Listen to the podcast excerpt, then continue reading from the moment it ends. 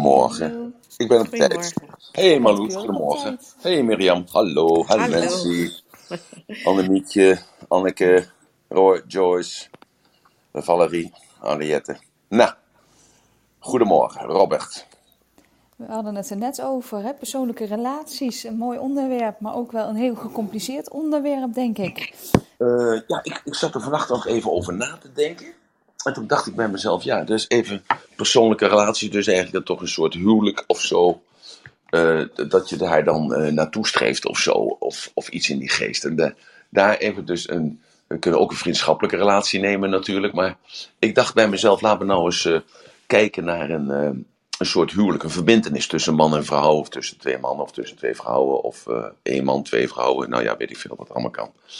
En eh, laten we daar nou eens naar kijken, hoe dat eh, zit cultureel en hoe dat nu zit eh, qua godsdienst, wat de afkomst is. En tegelijkertijd daarin je, kan je dan ook herkennen de uitdagingen waar we vandaag de dag in deze transitotijd voor staan. En dat dat ook heel vaak godsdienstig is. En ja, dus daar praten we eigenlijk niet over. Hè? Want we hebben afgesproken dat we praten niet over racisme of politiek of over godsdienst. Want daar krijgen we alleen maar ruzie over. Eh, nou ja, dat hoeft natuurlijk niet zo te zijn, maar wel heel snel. En, ehm, ja, en en dat zijn, zijn toch basis, eh, een basis iets waar mensen van uitgaan. Ook als ze denken dat ze niet eh, geloven of niet geloven dat ze christen zijn. Want eh, ik realiseerde mij vannacht in één keer. En toen ik erover nadacht, toen dacht ik bij mezelf, ja, ik zeg eigenlijk altijd van, eh, je bent met z'n, tweeën, je bent eerst alleen, hè, dan ben je een persoonlijkheid. En dan eh, ga je met z'n tweeën. En dan ontstaat er eigenlijk een, tweede, een soort derde persoonlijkheid.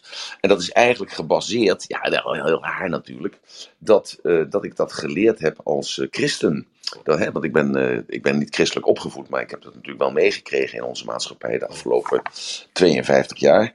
Hè, want er staat geschreven in de Genesis en in Matthäus, ze zijn niet één, maar twee eh, niet, ze zijn niet meer twee, maar één in de vlees. En eh, daar, dat heb ik ervan gemaakt. Van, er, is, er ontstaat dus een derde persoonlijkheid. Je bent dus niet meer een, eh, een individu. Ja, je bent natuurlijk nog wel een individu, maar eh, jij, jij en hem, of jij en haar, vormen dus uiteindelijk een, een, een, een, derde, een derde persoonlijkheid met andere waarden, met andere interesses, met andere verlangens, met andere doelen. Eh, en natuurlijk moeten die doelen van jou en die verlangens en die, en die dromen van jou daar natuurlijk nog in passen. maar ehm, ja, dat, dat is dus heel iets anders. Dus dat is gebaseerd op, eh, op, dat, op dat christelijke. En als je dan nadenkt even over, eh, over religies en dergelijke. Ja, dan is dat natuurlijk een hele andere zaak. En ik denk dat we, dat we daar even vanuit moeten gaan. Denk ik, lijkt mij. Ook om het, om het kader te scheppen. En dat wat, wat wij dan normaal vinden, dat dat gewoon aan de andere kant van de wereld, of, eh, of duizend kilometer hier vandaan, dat dat gewoon eh, absoluut onacceptabel is. En dat je door die menging van, eh, van soorten, hè, dus nogmaals, ik spreek nooit over ras, want we zijn allemaal hetzelfde ras als mens. De verschillende soorten met achtergronden, dat die achtergrond van die cultuur, en dat zit ook natuurlijk in je DNA, ja, dat zit ook in je voedsel. En, en dat dat bepaalt hoe je daarin zit. En hoe je dan omgaat met eh, je partner. Ik denk dat dat een goede is, insteek. Toen wilde ik Ik unmuten, sorry. En toen drukte ik op het eh, vliegtuigje, waardoor ik niet kon unmuten. Ehm, ja, en wat mij een betreft vliegtuig? prima. Ja, dan eh, op die berichtjes. Dus dan, die knop ligt best wel dicht tegen elkaar. En dan kun je niet meer ontmuten, moet je eerst wegklikken. Maar dat geeft niet.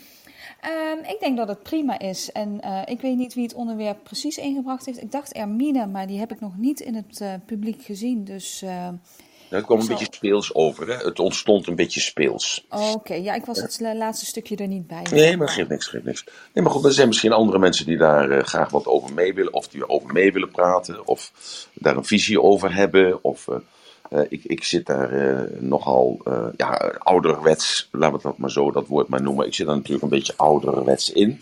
Dat heeft natuurlijk te maken met mijn cultuur, mijn afkomst, met mijn eh, leeftijd ook natuurlijk. Dus ik, ik, ik zit daar een beetje anders in dan de, eh, de, de gemiddelde, denk ik althans, maar dat is een oordeel wat ik me aan- aanmatig. En ehm, ja, een beetje conservatiever. Denk ik, denk ik, denk ik.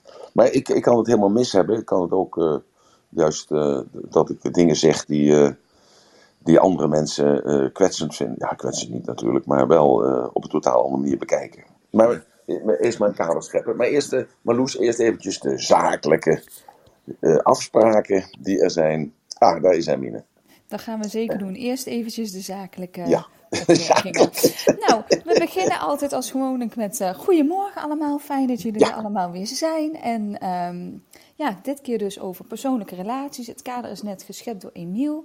Weet dat deze room opgenomen wordt en uiteindelijk ook uh, terug te beluisteren is op uh, www.ratelband.com. Kun je een blokje vinden waarbij al die content staat. Dus alle rooms die opgenomen zijn de afgelopen maanden, die uh, zijn terug te beluisteren en uh, erg waardevol, denk ik. Um, ook daar op de website kun je uh, alle informatie vinden over Body Logic Event, wat op 11 september plaatsvindt. En daar komt morgenavond een extra uitzending waar we nog eventjes de tijd voor moeten bepalen. En heb je vragen, dan kun je het vliegtuigje gebruiken om mij of Mirjam even een berichtje te sturen als je niet het podium op wil. Maar ga vooral het podium op om je vraag te stellen. En uh, dan. Uh, ja, ik vind het leuk. Jij zegt vliegtuigje en ik zit te kijken, kijken, kijken. Want ik heb in mijn hoofd heb ik ervan gemaakt dat het een pijl is. Zo'n ouderwetse een pijl uit Nieuw-Guinea of zo. Ja. Oh ja, ja nou, zo kan het ook, met zo'n speerpunt als het ware. Ja, ja, ja, ja. wat raar. Nou, nee, wij dachten op een gegeven moment van, oh ja, zo'n vliegtuigje die je dan uh, een berichtje stuurt, weet je, zo'n okay, zo, ja. zo vouwbare papieren ding. Ja, en ik dacht bij mezelf, zo'n pijl, wat heeft nou Nieuw-Guinea te maken met Clubhouse? Zo, dus, dus ik heb hele andere hallucinaties daarover. Wat zie je maar weer. Dat, uh, ieder zijn eigen nou, werk. Ja, ieder zijn eigen werkheid. Zo, nou, in ieder geval uh, fijn. Marloes, oh. dankjewel. Mirjam dat jullie er zijn. En ook natuurlijk Yvonne en Hermine zijn alweer naar boven gekropen. Dank jullie wel. Uh, er zijn nog andere mensen die graag wat willen toevoegen. Want gisteren bijvoorbeeld Nancy, dat vond ik wel zo verhelderend. Die is altijd heel stil op de achtergrond. Die zegt eigenlijk weinig of niks. En dan in één keer dan, uh, trek ik de stoute schoenen aan. En dan vraag ik aan haar, nou kom eens even naar boven toe Nens. Nou en die kwam binnen de split second zat ze boven. En dat ging gelijk een hele andere kant op. Dat vond ik zo, zo leuk. En, dan eh, vind ik het ook zo fijn dat jullie eh, allemaal met elkaar mee willen doen. Nou, dus als er nog mensen zijn die, uh, getriggerd worden door iets wat ik zeg of zo, dan, dan, uh, dan kom dan snel naar boven toe en dan, uh, dan, dan kun je gelijk uh, En het is ook het leuke natuurlijk dat als je dus in, die, in de boven het podium staat, dan bepaal je ook wat, wat voor onderwerp we morgen gaan doen. Want uiteindelijk door het gesprek, gesprek gisteren als laatste kwam Ermine eigenlijk met relaties naar boven. En ja, dat dat dat het ook wel eens interessant is, want uh, ze zijn min of meer van, we hebben het altijd over geld of over zakelijk, een beetje over de harde mannelijke eigenschappen. Maar ja, goed, ik ben natuurlijk ook een vent en uh, dus wil daar eens een beetje over hebben. En nou, oké, dus daar gaan we het over hebben vandaag. Nou, dan, dan is dan natuurlijk bij mij de eerste vraag is dan, en daar moeten jullie mij mee, mee moeten helpen, dat is namelijk vanuit welke kant, van welke hoek ga je naar die relatie kijken. En vanuit welke hoek ga je dus over die relatie spreken met elkaar. Want zoals ik uh, elke keer ook zeg, het is belangrijk om die focus te hebben. Hè? En uh, als je die focus hebt, dan weet je ook waar je het over moet gaan hebben. En dan weten andere mensen ook waar je het voor moet hebben, over moet hebben. Nou, het beste bewijs is dat vliegtuigje wat daar uh, beneden zit. Ik heb altijd gedacht dat het een pijltje is. Dus in de communicatie dacht ik vliegtuigje, uh, vliegtuigje, waar vliegtuigje, hoe vliegtuigje. En ik uh, panisch zoeken. En toen dacht ik bij mezelf, hé, hey, dat zou best uh, die speerpunt kunnen zijn die in mijn hoofd uit Nieuw-Guinea kwam. Dus ik had een heel ander verhaal van gemaakt. Nou, dus uit welke hoek kijk je dan naar die relatie? Dus je maakt het eerst chunken down. Hè? Dus je maakt het eerst in kleine stukjes. En als je dan dus die kleine stukjes hebt, dan kun je gaan zeggen van, oké, hoe kijk je daar nou naar? En uh, vanuit welke hoek ga je daar nou uitkijken? Ga je daar nou uitkijken vanuit uh, man? Of kijk je eruit, uh, kijk je eruit naar, naar, vrouw? Of kijk je eruit van, van, van dat je nog nooit in een relatie hebt gezeten? Of dat je juist in een relatie zit en dat je vast zit. Of dat je in een relatie zit en ja jongen, dit werkt gewoon zo fantastisch en goed voor mij. Dus ik kan niet anders. Ik zou niet anders kunnen. Dus, dus is er, kijk je eruit vanuit noodzakelijkheid. Hè? Dus is een relatie noodzakelijk? Is een relatie noodzakelijk. Het, dus het samenwonen, wat we vandaag de dag doen. Een huwelijk aangaan of een relatie aangaan. Het dus een, een stevige vriendschap besluiten, bekruipen bij elkaar. Want uh, dan, uh, ja, misschien is het wel noodzakelijk om een huis te kunnen kopen. Misschien is het wel noodzakelijk om de huur te kunnen betalen. Misschien is het wel noodzakelijk om, uh, ja, omdat de een van jullie tweeën zwakker is. En waardoor de ander, en dat hoeft niet maatschappelijk te zijn, maar dat kan ook fysiek zijn. En waardoor die ene voor die andere meer moet zorgen. Want die andere heeft geen volwaardig leven als die alleen zou zijn. Dus wat is de noodzakelijkheid om bij elkaar te zijn? Of is het de, de noodzakelijkheid of is het voortplanting? Ben je bij elkaar gekomen omdat je alle twee een kinderwens hebt? En uh, ja, dus die soort in stand houden. Hè, zoals ik zeg, dat dier hebben maar twee, uh, twee functies in het, in het geheel. In het universum of op onze planeet. En dat is de soort in stand houden. Dat is dus voor het geheel in stand te houden. Want als je, één, uh, als je de spin eruit haalt, ja, dan krijg je natuurlijk een, een overdaad aan vliegen en aan, aan uh, mieren en aan wat voor meer gebroed, wat die spinnen allemaal opeten. Hè? Of halen we daar de olifanten uit, ja, dan worden die savannes die worden niet meer kaal gevreten. En dan is er te veel hooi, waardoor, of te veel gas, waardoor de leeuwen niet meer kunnen zien dat daar een gazelle loopt en die verhongert dan. Zo, dus is het de voortplanting dat je vindt dat je je voort moet planten. Ik ken ook heel veel uh, vrouwen die op een zeker moment zeggen als ze 30, 35 zijn, heel dichtbij is, maar dat onlangs nog gebeurt, overkomen. Die zegt, ik, ik, ik wil een kind, ik wil een kind. Ik zeg, ja, hoezo wil een kind? Ja, dus ik, wil, dus ik moet een relatie hebben. Nou, en op dat moment gaat, gaat, ging die vrouw, het was een vrouw in dat geval, ja, het is altijd geloof ik. Ja, het is altijd natuurlijk een vrouw. In dat geval ging dus op weg. En binnen twee maanden had ze een relatie. En binnen vier maanden was ze getrouwd. En een jaar later had ze uh, een kind.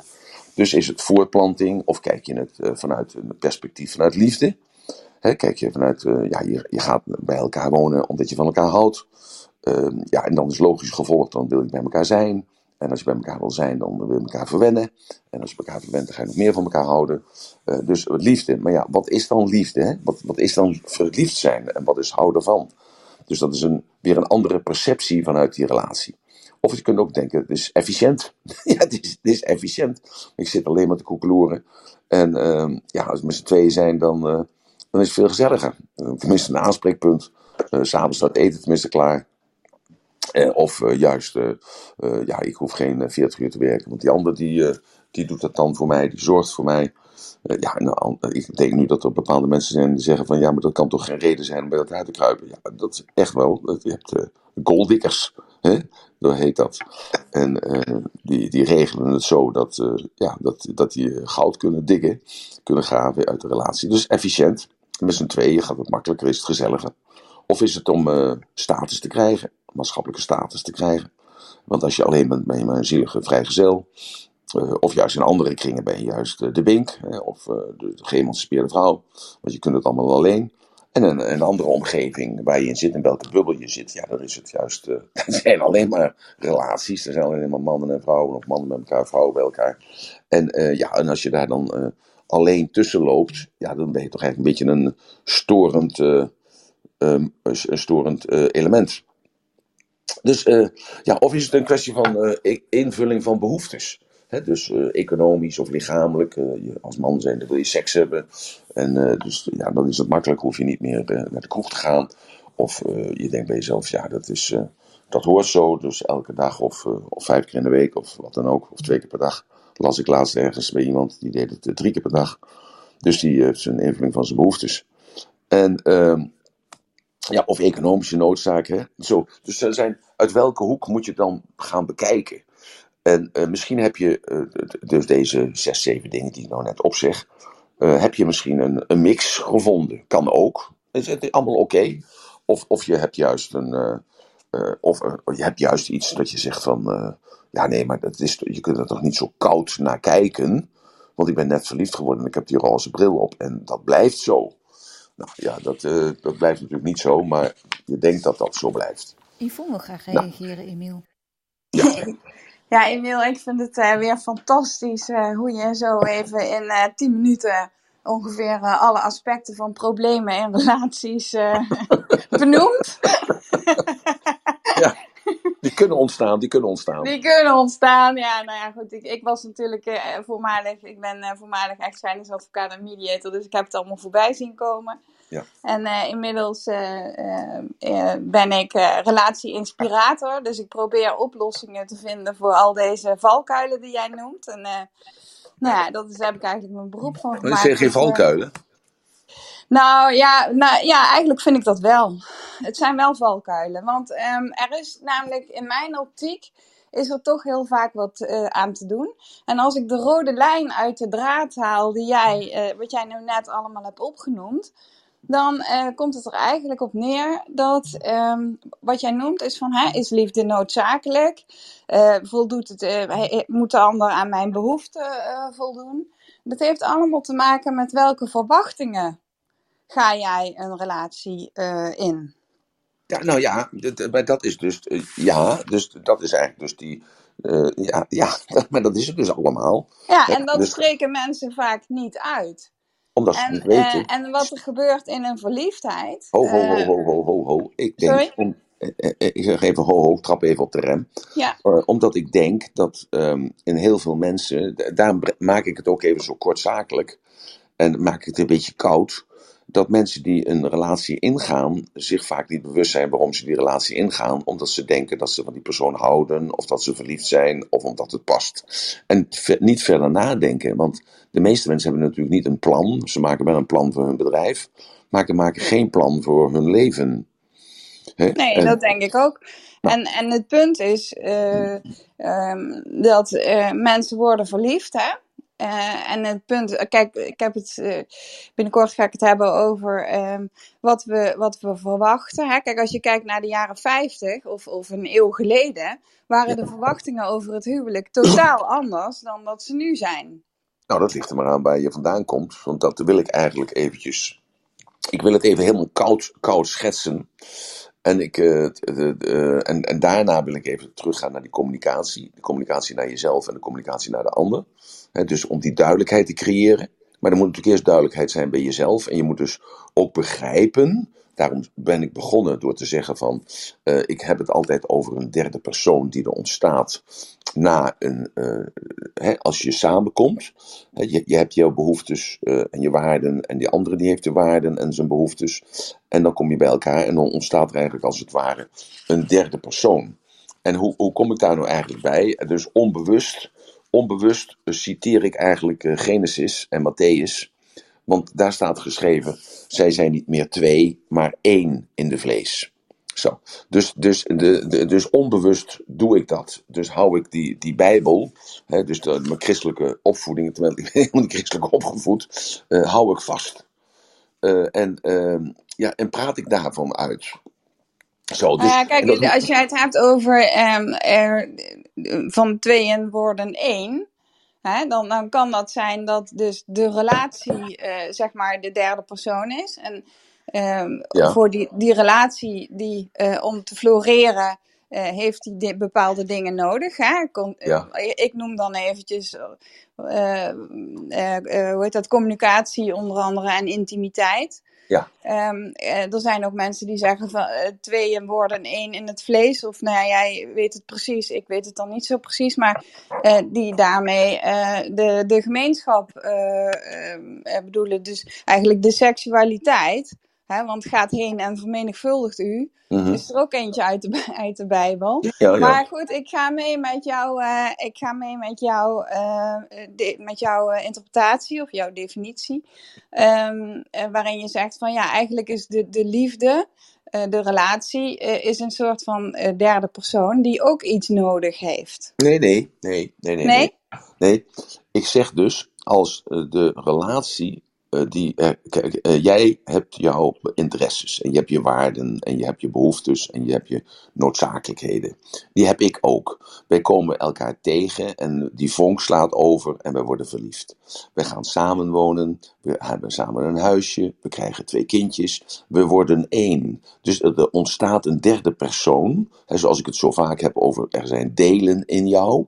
Hè, dat jij bent niet verslaafd, dat deel is verslaafd. Jij bent niet egoïstisch, dat deel is egoïstisch. Je bent niet altruïstisch, er is een deel in jou wat altruïstisch is. En zo, dat, ik chunk het dus down, hè, dus dat- zodat je het ook kunt behandelen en dat je het kunt behappen. Maar die relatie, dat chunk je dus up Omdat je er dus van die twee individuen maak je dus een derde individu. En dus kun je spreken over die derde individu, die ook zijn, en dat zijn er dus twee bij elkaar, zijn behoeftes hebben en zijn waardes hebben. En waar Ja, maar die dan? derde individu, Emiel, die is toch, die bestaat uit delen van de ander. Het is Ja. niet zo dat de derde individu daarmee de andere twee uitwist. Nee, maar, dan, ja, maar dan moet je me even uit laten spreken.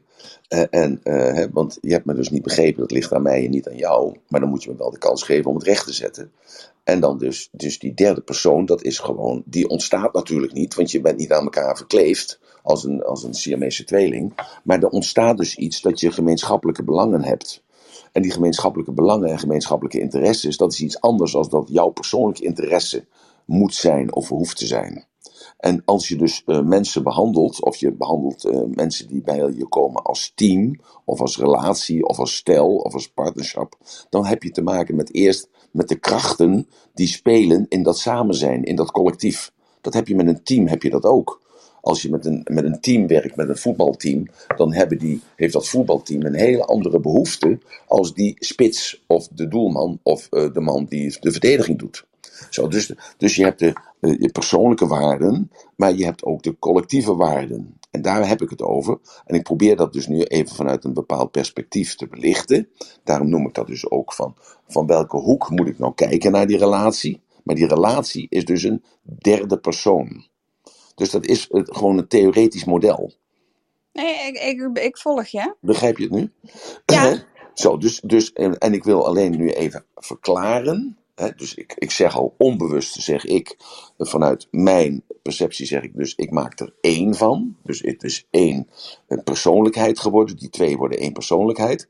En dat is gebaseerd op dat ik christelijk opgevoed ben. Ik ben helemaal niet christelijk opgevoed, maar ik heb dat opgepakt eh, in, de, in de christelijke. Ik heb één jaar christelijke school gedaan en ik heb al die boeken heb ik gelezen allemaal. En ik ben ook naar de Joodse, naar de synagoge geweest, ben ook naar de tempel geweest, ik ben naar de moskee geweest. Ik heb dat, maar toch heb ik dus dat ene puntje eruit gepakt, dat er dus één uniteit ontstaat.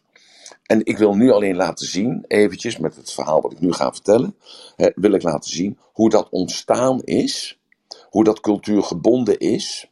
En dat je dus nu in deze transitofase waar we met z'n allen in zitten, zonder dat we weten dat we erin zitten, want het gaat dus naar een totaal andere vorm toe, dat dat dus ook cultuur bepaald wordt waar we in zitten. En ik wil dus die duidelijkheid scheppen, zodat je zelf die distinctie, dat onderscheid uit, aan kunt brengen in jezelf eh, omdat je dus herkent van hé, hey, ik kom vanuit eh, Afrika, hey, ik kom vanuit Amerika, hey, ik kom vanuit China. En ik zit er dus heel anders in. En doordat ik er heel anders in zit, begrijp ik niet wat Emiel zegt, dat er een derde persoon ontstaat. Of ik begrijp het juist heel goed dat er een derde persoon ontstaat. Dus dat, ik probeer eerst de duidelijkheid in de brei te krijgen. Dus daarom was mijn eerste vraag ook, hoe kijk ik naar die relatie? Hoe kijk ik nu als spreker naar jullie toe? Kijk ik vanuit welke hoek kijk ik nu naar die relatie? Zodat je jezelf kunt herkennen daarin. En als je jezelf daarin kunt herkennen, dan kun je daar rust in creëren. Of weet je gewoon dat het bij jou niet past. Daar, daar ben ik mee bezig. Ja, ik, ik ben eh, benieuwd. Dus eh, Ja. ja. Is, is, dat, is, is dat duidelijk? Begrijpt, begrijpt iedereen dat? en daarom heb ik ook, ben ik heel blij dat je dat ook zegt. Want, want ik denk, want alles wat ik zeg is voor mij heel logisch. Eh, en de manier waarop ik het zeg is heel logisch. Maar daarom is het zo mooi zoals we begonnen met Marloes. Dat Marloes heeft het over vliegtuigje. En ik scan door en ik zie helemaal geen vliegtuigje staan. Want ik zoek naar een vliegtuigje, wat voor mij een vliegtuigje is, die zich horizontaal beweegt. En eh, kijk, en als ze nou had gezegd raket, dan had ik het eerder nog begrepen. Maar dus wat ze bedoelt, dat symbool, dat is voor mij een speer. Een speerpunt. Snap je? Dus, dus mijn blikveld was anders, dus daarom zag ik dat niet. Dus eh, daarom wil ik dat blikveld even eh, duidelijk maken. Is dit, is dit, Hermine, begrijp jij waar ik mee bezig ben? Ja, ja, ja. Ik, eh, ik leef waar je mee bezig bent. Ik heb een huishouden met een man. Die, eigenlijk is dat een soort working unit, zie ik het gewoon. Nou. Dus ehm, ja, wij hebben het huishouden, de kinderen en voor de rest... eh, maar ja, dat is weer een, eh, misschien een stapje verder. Maar Oké, goed. Nou, dus maar hoe het ook is, is het. Het gaat erom dat jij je daarin kunt vinden. Hè? Dus, en dan heb je dus die, dat, e- die ene, dat ene deel van die unit. Hè, Die unit is met z'n tweeën, persoonlijkheid. Noem dat dan zo. Ik noem het een woord. Hè? Dus het kan unit zijn, het kan een derde persoonlijkheid zijn. Het kan gewoon de, de, met een hoofdletter geschreven, relatie zijn. Het, huwelijk zijn, zo noem het, geef het maar een woord. Zo, dus, dus als je dan even kijkt, gewoon even naar. eh, want waar hebben we het over? Hè? We hebben het over Nederland. Hè? En Nederland is 0,2% van de eh, totale oppervlakte van de wereld. Dus wat stellen wij voor als Nederland? Eh, we denken vaak dat wij het weten allemaal, dat wij de voorloper zijn. Nou, dat blijkt wel met sporten en zo, dat we wel uniek zijn. Want ik weet niet met hoeveel gouden en zilveren en bronzen medailles we teruggekomen zijn. Staat natuurlijk niet in verhouding tot het, het, het, het kleine land, landje wat we zijn. Maar daar zijn we natuurlijk heel groot in. En daardoor zijn we ook heel vaak groot in onze mening te verkondigen. En te stellen dat wij het weten. En dat iedereen, hè, dus buiten, eh, buiten Nederland, maar zo moet zijn zoals wij het allemaal ingedeeld hebben. Nou, en dat is natuurlijk niet altijd zo. Meestal niet zo. En gelukkig maar zo. Nou, dus als je kijkt naar bijvoorbeeld West-Europa en USA. Dus eventjes het, het, het, eh, het, het, eh, het, het, het blanke gedeelte, laten we dat zo maar zeggen. Hè, daar is dus, daarboven is gelijkwaardigheid. Dat is gelijkwaardigheid. Dus in de relatie zoekt men eigenlijk een soort eh, eh, gelijkwaardigheid. En wat betekent die gelijkwaardigheid? Gelijkwaardigheid betekent, eh, het heeft twee functies. Gelijkwaardigheid, als je dat kijkt bij de dikke van Dalen, dan heb je de gelijke waarden. De gelijke waarden zijn er dan. En je hebt eh, het idee dat je evenveel waard bent. Dus de man is evenveel waard als de vrouw. En eh, de ene partner is evenveel waard als de andere partner. Dus dat betekent gelijkwaardigheid. Dus in Europa en Amerika eigenlijk hebben heel grof, hè, dus een ontzettende grote generalisatie. Een ontzettende grote generalisatie. In Europa en Amerika is de gelijkwaardigheid. Dat is in de relatie is dat normaal. En ik, ook weer, en ik, ik ga gewoon hele grote stappen. Als je kijkt bijvoorbeeld naar Azië, daar zit het heel anders in elkaar. Want namelijk in Azië is heel veel, heel veel eh, gearrangeerde huwelijken. Dat kun je zien in India, dat kun je zien in Japan, dat zie je in China. Langzamerhand wordt in China, komt er nu ook een klein beetje een, een Amerikaans ideaal naar boven toe. Maar in China is er ook eigenlijk allemaal gearrangeerde huwelijken. Dus als je kijkt in Azië en hele grote eh, stukken van Afrika, daar worden de huwelijken gearrangeerd. En waarom worden die dan gearrangeerd? Ja, omdat het een functie heeft, dat huwelijk heeft een functie. In verband met voortplanting. Het soort moet voortgeplant worden. En dan praat men vaak over een stam. Of men praat over een landsdeel. Hè, of een bevolkingsgroep. In, eh, in Azië bijvoorbeeld, uh, weten allemaal van die, uh, die miljoen mensen die opgesloten zitten. Dat is een bevolkingsgroep. nou, in Afrika heb je de stammen. Hè, dus die stam die moet voortbestaan. Dus dan wordt een huwelijk wordt gearrangeerd daarin. Zo. Maar als je dan kijkt, de godsdiensten hebben daar ook een hele grote invloed op. En we hebben het daar al eerder over gehad. Want als je kijkt, hè, we hebben het christendom net eventjes verteld. Hè, dus dat is uh, ja, de man en de vrouw. Dus daar komt dan dat wereldbeeld uit van dat we gelijkwaardig moeten zijn of gelijkwaardig zijn. En ik pleit nogmaals praten over generalisaties. Hè? Want natuurlijk zijn er uitzonderingen en natuurlijk zijn er andere dingetjes, uh, andere gevallen. Maar het gaat nu even om in principe hoe het is. In de islam staat heel duidelijk geschreven dat, dat je als je getrouwd bent, hè, dus echt getrouwd bent, dan heb je al 50% van het geloof vervuld. Dus dat is een hele andere uitgangspunt. Dus, uh, dus je bent werkelijk al voor 50% als Mohammedaan geslaagd als je in het huwelijk treedt. En waarom? Omdat je dus een goede plek hebt, een veilige, een goede plek en een veilige plek hebt gecreëerd waar je kinderen kunt creëren, kunt, voort, kunt laten opgroeien, kunt verwekken, kunt laten opgroeien. Uh, het weerhoudt je van zonden, omdat je vrouw houdt je tegen om zonde, zondig te doen. Hè, want je hebt iemand die je kan uh, corrigeren, of je man corrigeert jou. Dus dat is, een, dus dat is iets, dus functionaliteit. En uh, daarom staat er ook heel duidelijk in de Koran staat, er is maar één, de enige relatie die toegestaan is met iemand van de andere sekse. Dat staat er heel duidelijk in.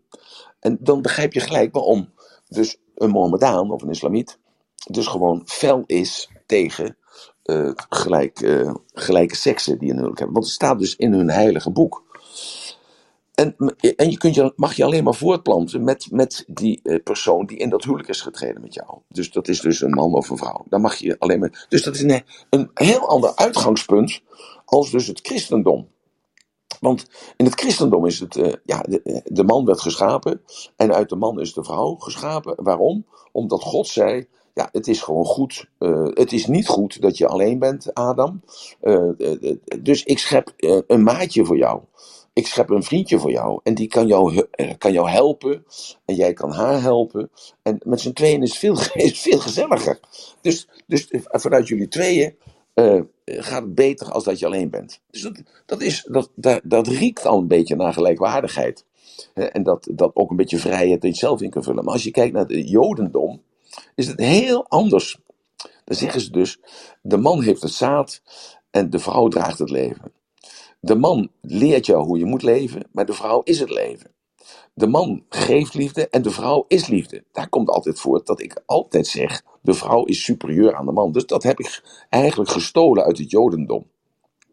Maar er wordt ook gezegd: de man is dus anders dan de vrouw. Punt. Dus niks gelijkwaardigheid. We zijn niet gelijkwaardig. We zijn gewoon verschillend. Dus de aandacht ligt hem niet op het gelijk zijn. Nee, de aandacht ligt hem op het verschillend zijn. Is een heel ander uitgangspunt. En als je dan weer kijkt naar het Hindoeïsme, dan heb je weer, dat is gebaseerd op het kastensysteem. Het Hindoeïsme is gebaseerd op het kastensysteem. En dat, dat kastensysteem, dat is weer een vervorming, want dat is met elke godsdienst is dat zo. Er zijn dus uh, mystici geweest en die hebben dat heilige boek genomen en die hebben daar een uitleg aan gegeven. Dat is, in de Koran is dat gebeurd, daarom heb je vandaag de dag zoveel schriftgeleerden, hè, omdat de Koran heel moeilijk te lezen is. En er zijn schriftgelezen en die geven hun interpretatie van de Koran. Nou, en daardoor ontstaan er heel veel secten en heel veel richtingen in de islam. En zijn ze het ook niet met elkaar eens. Het Jodendom is een beetje hetzelfde, want uh, ja, er wordt verwacht van de mannen dat ze blijven studeren in de Torah en blijven in de Kabbalah en dat ze blijven studeren eh, totdat ze de dood neervallen. Want je bent nooit klaar. Het Hindoeïsme is een, een bepaalde, uh, heb je het kassensysteem. Dat is een beetje eigenlijk een, jaartje of uh, twee, drieduizend jaar geleden is dus uit de Veda's is dat kastensysteem vervormd. Want dat kastensysteem, dat staat eigenlijk in de leer van de Veda's. Als je de Veda's leest, dan zul je dat heel snel zien. Dan, is, dan zie je dat er vier ontwikkelingen zijn. De vier ontwikkelingen zijn in het leven. Wij noemen dat dan, of ik noem dat dan, de vier seizoenen. He, je hoort mij wel eens praten over uh, het, het voorjaar, de lente, de zomer, de herfst en de winter. En zij hebben iets anders. Ze hebben gekozen voor wat lichaamsdelen. En ze hebben dus op een zeker moment gezegd: van, kijk, er zijn vier delen. En jouw leven, dat, dat bestaat uit die vier delen. En dat moet je ook metaforisch zien, hè? dus niet zo extreem. Maar dus in het, de Veda staat dat. En die vier delen, dat, eh, dat zijn dus delen waarin je dus jezelf kunt ontwikkelen. En dus uiteindelijk loop je dus naar uh, dat eindpad toe. En dat eindpad is dus dat je vervolmaakt wordt. En dat houdt ook in dat je de laatste 20, 25 jaar van je leven jezelf op moet geven, uh, op moet offeren voor de gemeenschap. En daar hebben dus een kleine 2.000, 3.000 jaar geleden hebben, hebben mensen daar, dus een mystici heeft daar een ander verhaal van gemaakt. Die heeft daarvan gemaakt, maar mensen zijn onderverdeeld in die, in die, de, in die groepen. En die heeft ervan gemaakt, je hebt de, de arbeidersgroep, je hebt de kooplui, even heel snel hè. Je hebt de kooplui, je hebt de soldaten en je hebt de priesters. En dat is ook een fase die je doorloopt in je leven. je begint uh, met het werken aan jezelf. En als je, als je kooplui, dat staat dus dan voor, uh, je gaat uh, dat uitwinnen. je gaat dus die, de talenten en datgene wat je geleerd hebt, dat ga je, ga je uitwinnen. je gaat daar meer kennis krijgen, meer, meer inlevingsvermogen krijgen. Je wordt meer mens. En de derde fase, dat zijn de soldaten, dat zijn de krijgsheren. want dan moet je vechten. Je moet vechten tegen jezelf, want je moet jezelf ontdekken. Dus ken jezelf. En de vierde stap, dat zijn de brahmanen, dat zijn de priesters. Dan ben je dus daar waar je gekomen bent. En als je dan klaar ben je klaar om over te gaan naar de volgende, naar het, de volgende uh, energie. En daar hebben ze dus 3000 jaar geleden van gemaakt. Nee, dat zijn dus mensen. Je hebt dus arbeidersmensen, je hebt koopluimensen, je hebt soldaten en je hebt de priesters. En je trouwt alleen maar in die kasten. En dan hebben ze er ook nog een, een jaartje of uh, 600, 700 geleden hebben ze nog een vijfde kast erbij gemaakt. En dat zijn de onaanraakbare. Dat zijn de mensen die dus het, het meest vieze werk doen wat je maar, maar kunt voorstellen. De zogenaamde putjeschepper, uh, de riolering schoonmaken, de lijken schoonmaken en uit elkaar uh, zetten en dergelijke. Zo, dus dat zijn de onaanraakbaren. En je komt niet uit die kasten. Je kunt niet trouwen uit die kasten. Je zit altijd vast in die kasten. Dus dan, dan zie je dat. Dus de indeling van het leven uh, maakt ervoor, dat, dus waar jij in groeit, daar blijf je in. Alleen in een volgend leven kun je dan weer verder komen. Dat is hun, hun overtuiging. En dan heb je het boeddhisme. Dus dat is ook daar in de buurt van India. Hè, dat is Nepal en dat is China en dat, uh, dat is Japan. Hè, dus het boeddhisme. Die hebben het helemaal niet over, die hebben het helemaal niet over, over liefde of over uh, seks of over man en vrouw of wat dan ook. Nee, die hebben het over een pact. Die zeggen gewoon, uh, je sluit een, een, een, een, overeenkomst met elkaar. En je bent twee vrienden voor het leven. Je hebt dus een vriendje. En dat vriendje, dat, dat dekt jou. En dat vriendje helpt jou. En dat vriendje, dat, dat is er altijd voor jou. Dus dat is een heel ander uitgangspunt. Je hoort mij wel eens zeggen dat uh, in Azië zijn ze niet seksgericht. Hè? Dat, dat, dat, het libido is onderontwikkeld. En dat komt daardoor. Dus want ze zijn gewoon vriendjes met elkaar. Dus dat is een hele andere, hele ander uitgangspunt. Zo, en nu moet jij voor jezelf eens nagaan. Wat spreekt jou nou aan? Vanuit dat, dat geloof. Wat spreekt je nou aan vanuit jouw cultuur? Of wat heb jij onbewust meegenomen? Zoals ik zeg, ik heb gewoon onbewust meegenomen. Dus dat, dit, uh, ja, dat het één wordt. En dat, dat heb ik dus ergens opgepakt, ergens in de Bijbel, of opgepakt tijdens een, een preek, of ik heb dat opgepakt van, ja, weet ik veel wie. Maar dat, dat beeld pakte mij, paste mij, en ik praat daarvan uit alsof dat normaal is en dat dat voor iedereen geldt. Maar dat is dus helemaal niet zo. zo dus hoe sta je daarin? Ja. Ik ga hem heel even samenvatten, proberen. Ja. Uh, eigenlijk zijn wij begonnen met persoonlijke relaties. En jij gaf meteen aan van ik wil graag een kader scheppen. En dan wil ik graag het vandaag hebben over de relatie tussen man en vrouw. Of tussen man en man, vrouw en vrouw. Ja. In combinatie met het huwelijk of met een samenlevingsvorm. En jij geeft eigenlijk aan van, goh, hè, je hebt allemaal je eigen invalshoeken en allemaal je eigen um, uh, beweegredenen om zo'n ja. relatie aan te gaan. Je kunt het maatschappelijk zien, je kunt het vanuit liefde zien, vanuit financieel oogpunt, vanuit zorgzaamheid, nou, enzovoort, enzovoort. En je hebt ook nog die religies, uh, die allemaal eigenlijk op een andere manier omgaan met zo'n relatie als ja. het huwelijk. Ja. Um, wil je daarover meepraten en jij zit in het publiek te luisteren, steek dan gerust je hand op, want het kader is nu helemaal geschept. En um, eigenlijk is mijn vraag nu aan jou. Um, ieder mens heeft relaties nodig, op welk niveau dan ook. Hè? Want anders kun je niet um, leven. Nou, je relaties heb je niet nodig. Nee, maar ik bedoel niet dus een man-vrouw, maar wel nee, nee, relaties nee. met anderen. Ja, die heb je, dat is dus die derde stap in de piramide van Maslow. Ja. Dus, dus sociale erkenning. Hè, dus, en hoe fijn is het niet dat je iemand thuis hebt die jou die sociale erkenning geeft, want dat voedt jou weer. Ja. Ja, en um, dan hoeft dat niet per se een relatie te zijn. Er zijn ook heel veel singles die natuurlijk heel veel um, vrienden hebben hè? en geluk ja. ervaren. Mm -hmm. um, hoe Um, zie jij het, uh, je ziet toch wel die verschuiving ook in die verschillende culturen, heb ik het idee, waarin dus die, die vaste straminen steeds meer doorbroken worden. Nou, dat, dat, kijk, dat denken wij, omdat wij in die bubbel leven in Nederland, dat dat heel snel verandert. Ik geef alleen aan dat dus die culturen, waar je dus vandaan komt, we hebben het wel eens gehad over de erfzonde, hè, dus dat zijn bepaalde denkbeelden, dat zijn traumatische ervaringen die niet uh, ontwikkeld zijn of afgewikkeld zijn door uh, je vader of je moeder of je opa en oma of je overgrootvader. Dat kan dus drie, vier, vijf generaties duren. En ik geef alleen aan dat je dus uh, dat wat wij normaal vinden, die gelijkwaardigheid, hè, dat, dat is eigenlijk mijn punt.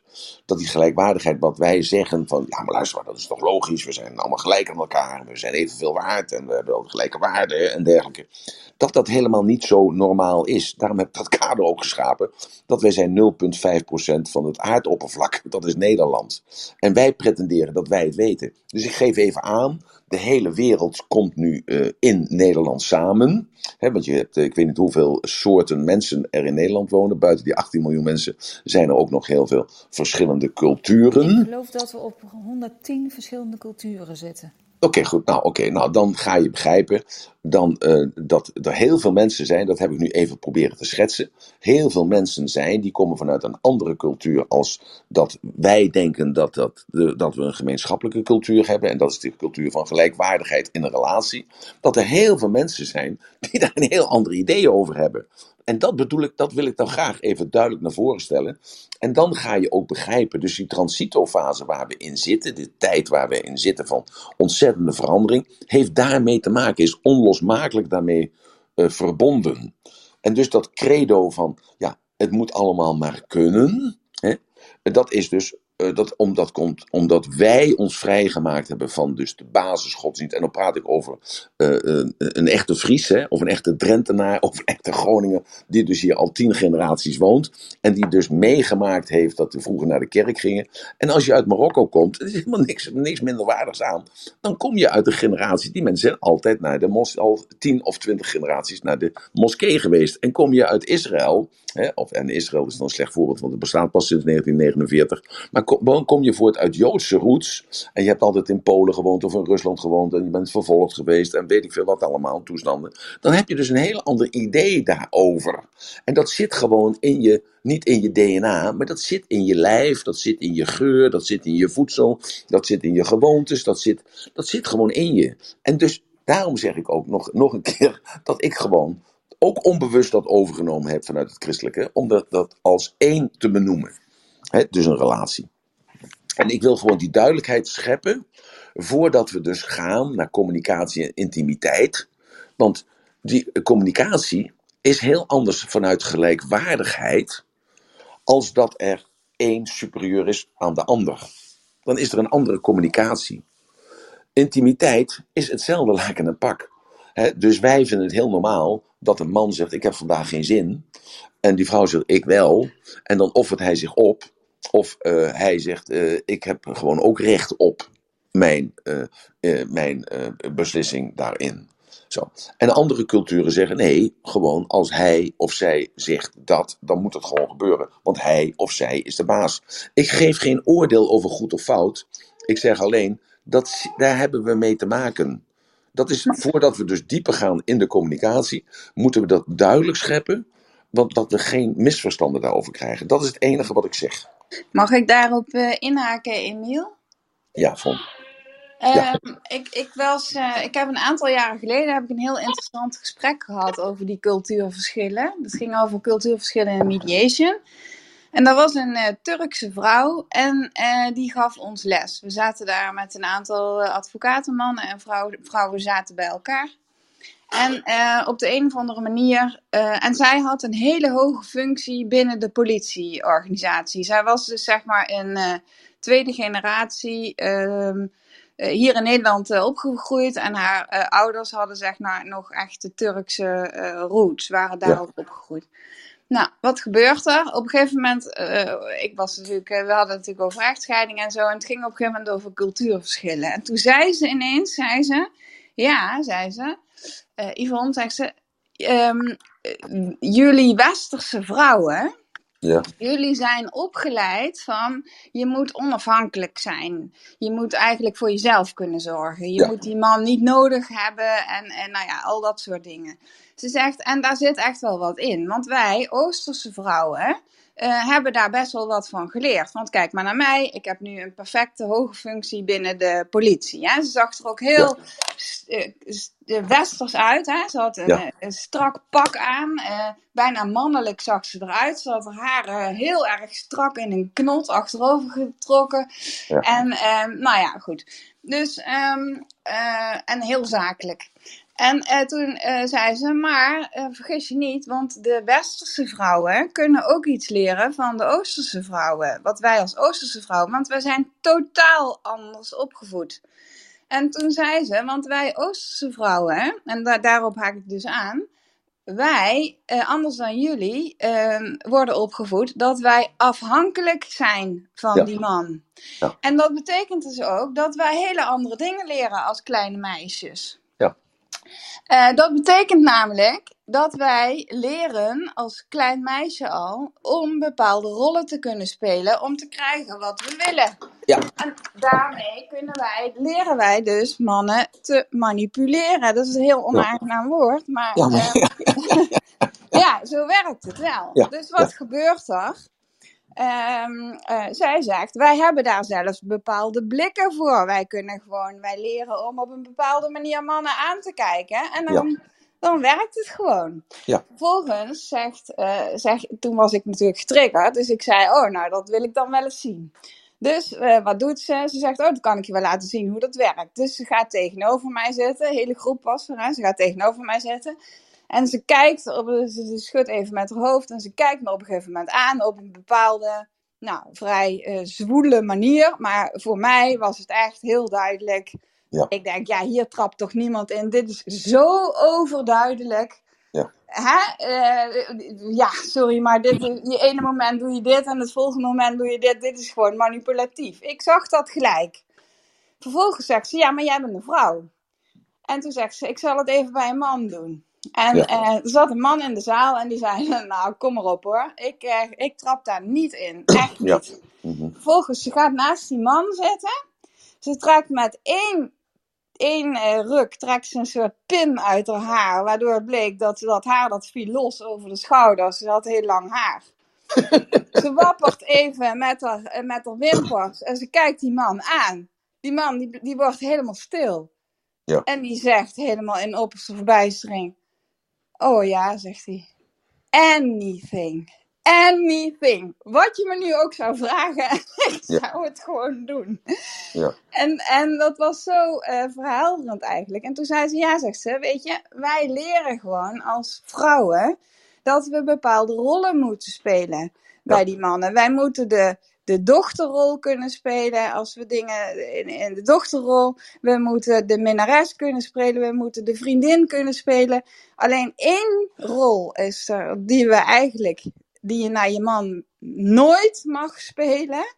Bijna nooit, alleen in één situatie is de uitzondering. En dat is de moederrol. Want als jij in de moederrol gaat, dan ga je eigenlijk boven die man staan.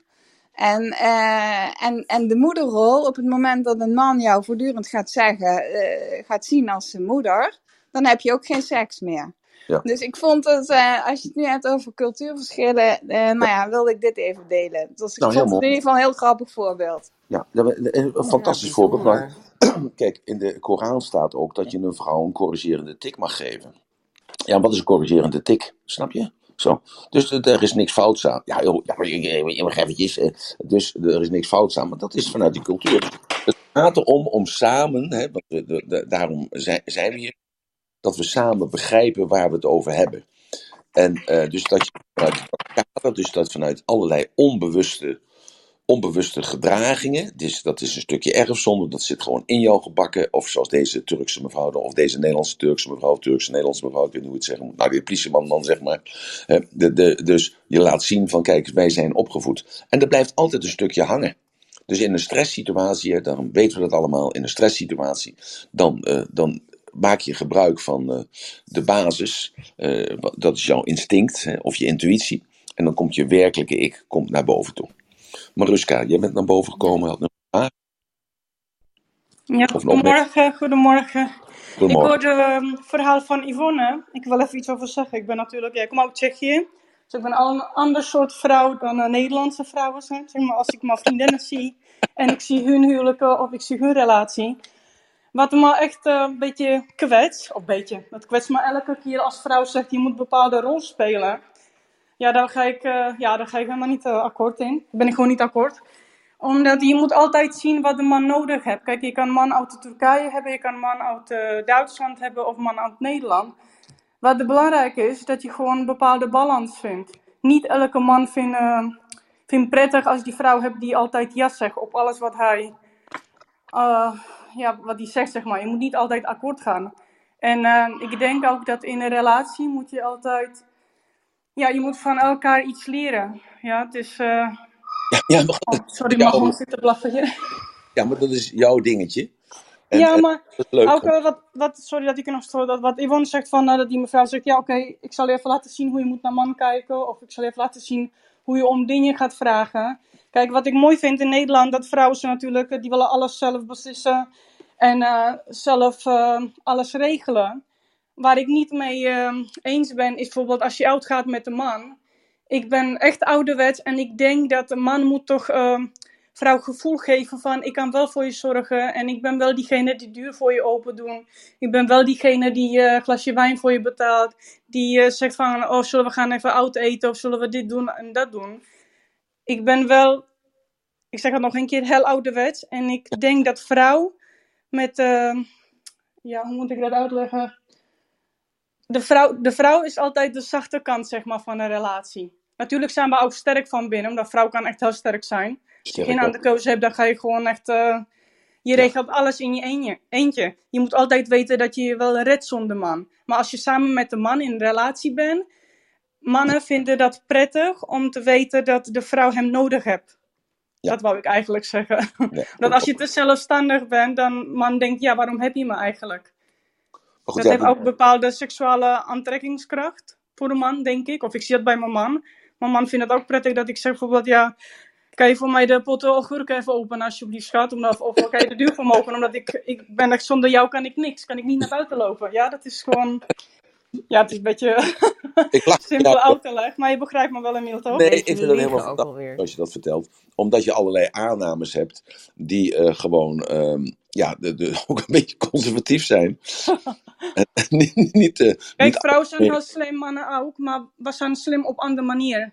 Ja, maar dat is En ik denk ook met een man, als je als vrouw een man laat zien, ik kan alles zonder jou, dan denkt die man, waarom heb je me dan?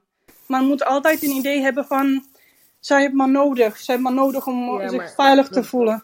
Dat heeft Yvonne nou toch eh, gezegd. Dat, dat heeft Yvonne nou toch zo mooi gezegd. Door Ja, dat wel, ja. Dus dat hij de rollen aanneemt. Maar dan heb je het al. Eh, Dus dat past niet in een eh, wereldbeeld van een geëmancipeerde eh, mevrouw in Amsterdam. Emine wil ook graag reageren. Nou, Ja. exact. Eh, wij in Nederland zijn natuurlijk eh, heel anders opgevoed. En bij mij is nooit eh, met de paplepel ingegoten dat ik onderdanig zou moeten zijn. Want dat is het toch een vorm van onderdanigheid, noem ik het dan. Althans, hè, op het moment dat je gewoon...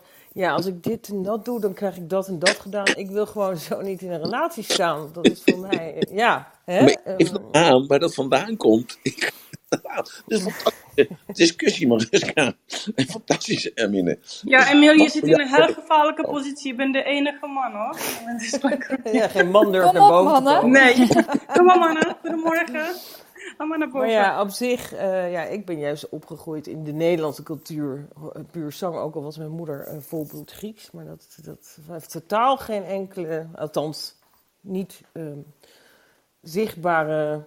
Mijn moeder was altijd al heel zelfstandig. Die was gewoon eh, architect, die deed haar werk, weet je. Dat was, ja, eh, mijn vader die eh, sneed vlees op zondag, zo ongeveer. Maar in ieder geval, ja, ehm, wat ik wel van hun heb geleerd en van mijn ouders en wat ik toch ook weer heb nagedaan. Ik heb ook een man gezocht die eigenlijk altijd zichzelf goed weet te vermaken. waar je uiteindelijk samenkomt in een soort van vriendschap. Een soort van, ja, eigenlijk gelijkwaardigheid, hoe je in het leven staat.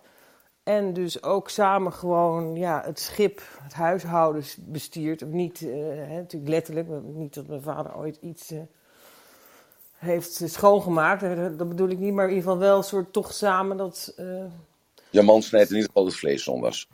ja, Ja, ja dus precies. Als taak. Nee hoor, het is een beetje gechargeerd. Ik weet Nee. niet... eh. Eh, maar aan zich, in ieder geval waar het om gaat, is dat wij, ja, de Nederlandse vrouwen, zijn wel een soort gelijkwaardigheidsgevoel hebben heel sterk. Aan de andere kant zijn er natuurlijk ontzettend veel ehm, mensen die scheiden in deze wereld, in, in Nederland ook. En dan denk ik, ja, en dat vind ik dan altijd een beetje, zo denk ik van, ja, je, je bent iets aangegaan met iemand.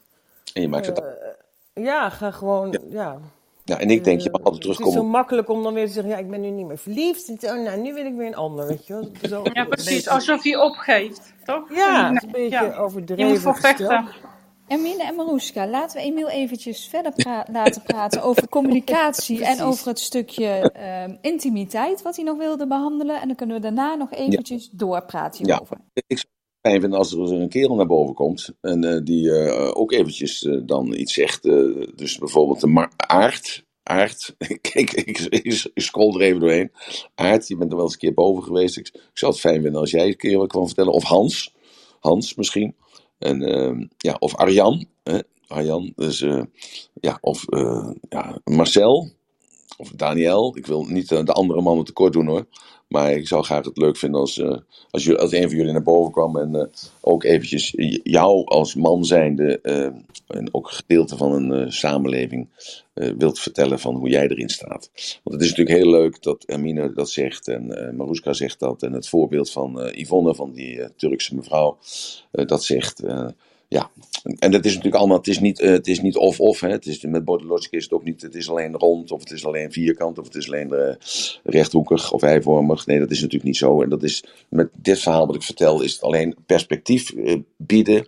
En waarin jij jezelf herkent en denkt bij jezelf, oh, dat komt dus daar vandaan. Hè? Zoals Hermine, dat zo, Hermine zo mooi zegt. Ja, hoe zit het ook alweer? Mijn moeder komt uit Turkije, of uit Griekenland. En wat heb ik daar dan van meegekregen? En, ja, en, en, en dat on- onbewust zegt ze, ja, maar ik doe toch eigenlijk hetzelfde wat mijn papa en mama deden. Want dat voelde gewoon lekker. Zo, en dat is de communicatie. Dus eh, die communicatie die hangt af van waar jij zit in de piramide van Maslow. Want zit jij onderaan de piramide van Maslow, is er geen veiligheid. Ervaar jij geen veiligheid, want dat is dus jouw ervaring. Ervaar jij geen veiligheid in, die, eh, in, die, in, in dat leven, in die relatie. Ja, dan stap je daaruit. Dan heb je dus de kans, of dan heb je de mogelijkheid hier in Europa of in Amerika, in onze westerse samenleving, om daaruit te stappen. Eh, die veiligheid heeft een heel ander predicaat als je uit het oosten komt. Als je dus een, eh, een, een, een, een gearrangeerd huwelijk hebt. Want dan is die veiligheid er. Want je hebt gelijke waarden, gelijke normen. Je komt met gelijke afkomsten. eh, je hebt gelijke culturen. Dus dat zit gewoon wel goed. En die zekerheid, hetzelfde laken en pak. Dus hier worden vandaag de dag, eh, hebben we het over gevoelens. Heb ik het ook al vaker over gehad. Eh, dus het, het gevoel komt op de eerste plaats. Je bent verliefd, je gaat van houden van. Daarom is al de, discussie van wat is nou houden van en wat is de discussie van wat is liefde nu eigenlijk? Wat is dat nu? Eh, liefde is een chemische storm in je hoofd. Daardoor eh, raak je een beetje vertroebeld en krijg je dus eh, ja, toch een beetje een waas voor je hoofd. En ook met je waarnemingsvermogen, ook met je beslissingsvermogen. En eigenlijk zou je eh, in die waas geen eh, belangrijke beslissingen mogen nemen. Maar je neemt de belangrijkste beslissing die er is. En dat is van, ja, hier ga ik de, de komende 50 jaar mee samen, samen zijn. En gaan we kinderen krijgen. En gaan we een huisje bouwen. En we gaan zorgen dat we vandaag over 50 jaar elkaar kunnen verzorgen. Als de een eh, meer hulpbehoevend wordt dan de ander. Ja, en, en, en dat, die denkbeelden veranderen gewoon on the way, omdat vandaag de dag we dus in die multiculturele samenleving eh, wonen en ook die voorbeelden zien. Het is niet alleen maar dat we erover horen op de radio of over, eh, of over zien, hè. dus naar, eh, dat we op de tv dat zien of we zien films. Nee, we voelen het zelfs. Want als je zo'n verhaal leest van mensen uit Afghanistan en die lopen daar dan met zo'n boerka op de kop en die, mogen, die worden geslagen of die worden gestenigd of de hand wordt afgehakt als vrouw zijn. Als ze dus eh, zondige gedachten hebben. Ja, dat raakt je in je ziel. En dat raakt je dus gewoon eh, in je gevoel. Dus eh, dat is het belangrijk om je voor jezelf te zeggen van waar zit ik zelf in de piramide van Maslow in mijn, in mijn samen zijn, in ons samen zijn. Arjan, ik zie dat jij naar boven bent gekomen. Heb je wat aan te vullen, toe te voe- voegen, vragen?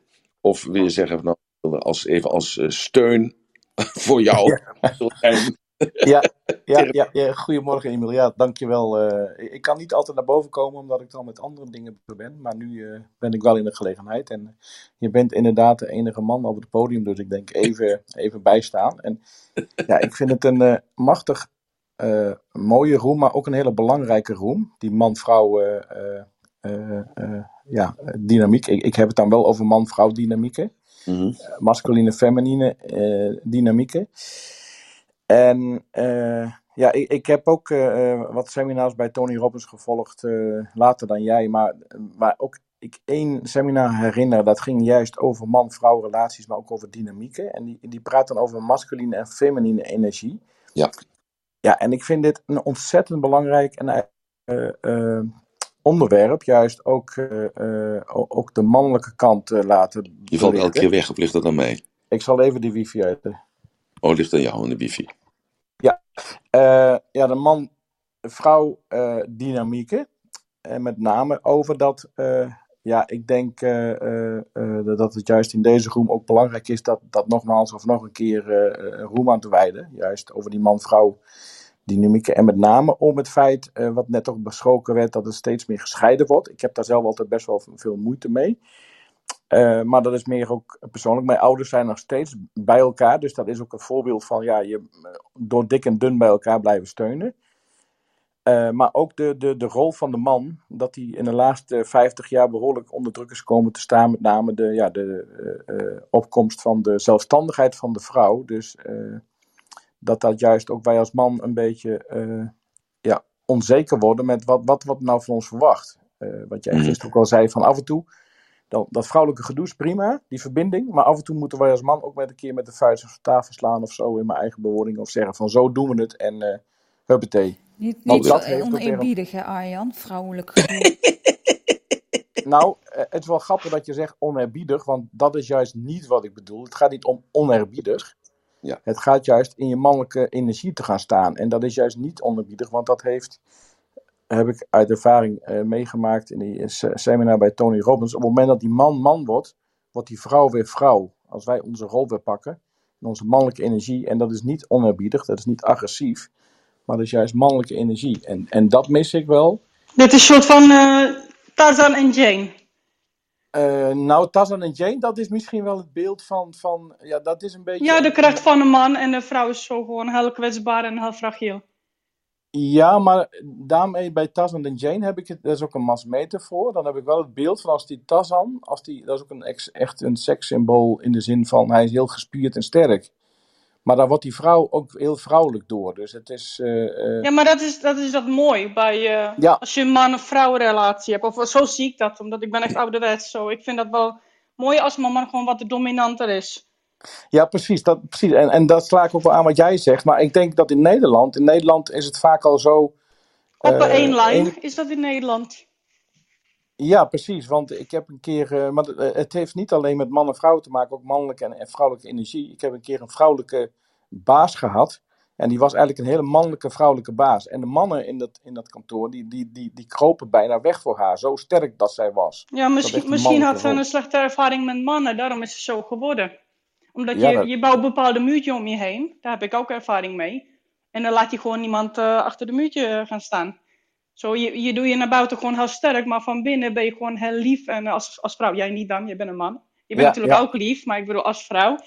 Dan eh, ben je van binnen heel zacht, maar omdat je je wil zelf beschermen, dan doe je gewoon naar buitenwereld wat harder en eh, wat eh, hard to get, zeg maar. Of, Ja, maar de oorzaak is niet, eh, nou, op dit moment is niet belangrijk, Maroeska. Het gaat erom dus het verhaal van Arjan.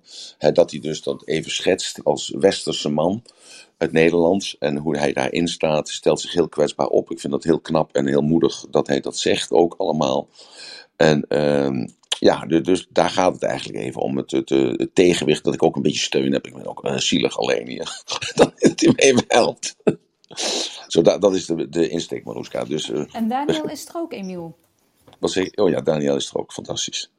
Oké, nou, dus het, het gaat... Nou, oké, Arjan, sorry dat ik je een reden van... Ik moet even afmaken waar je bezig was. Nee, nee, dankjewel Emiel. Nee, inderdaad, het is, eh, eh, jij bent daar in, in deze room ook, denk ik. Jij, bent, eh, jij neemt geen blad voor de mond.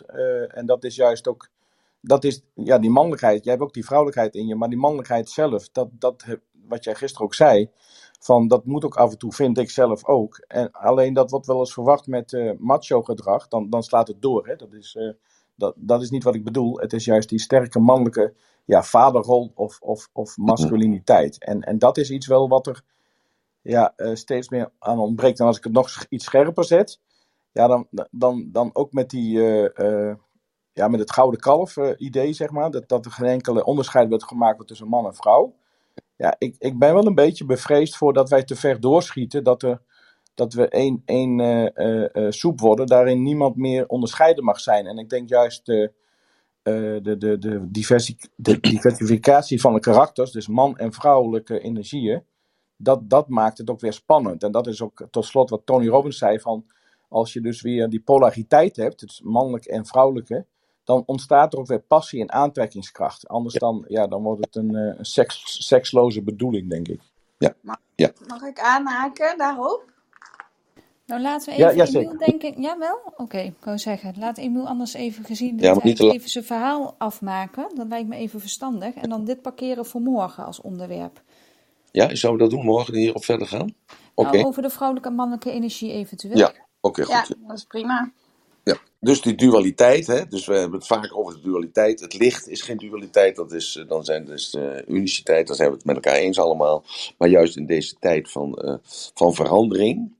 En ehm, ja, heb je vaak geen keuze, moet je meegaan. En de, bijvoorbeeld Gouden Kalf, ik dacht eh, gelijk aan Mozes met Gouden Kalf toen je dat zei. Toen dacht ik, eh, welke metafoor haal je nu aan? maar het Gouden Kalf is daar een voorbeeld van, ja, dat klopt. Dat er, eh, ja, die seksen die gaan weg. En dus daardoor eh, verandert ook die aantrekkingskracht. En ook intimiteit krijgt een hele andere lading.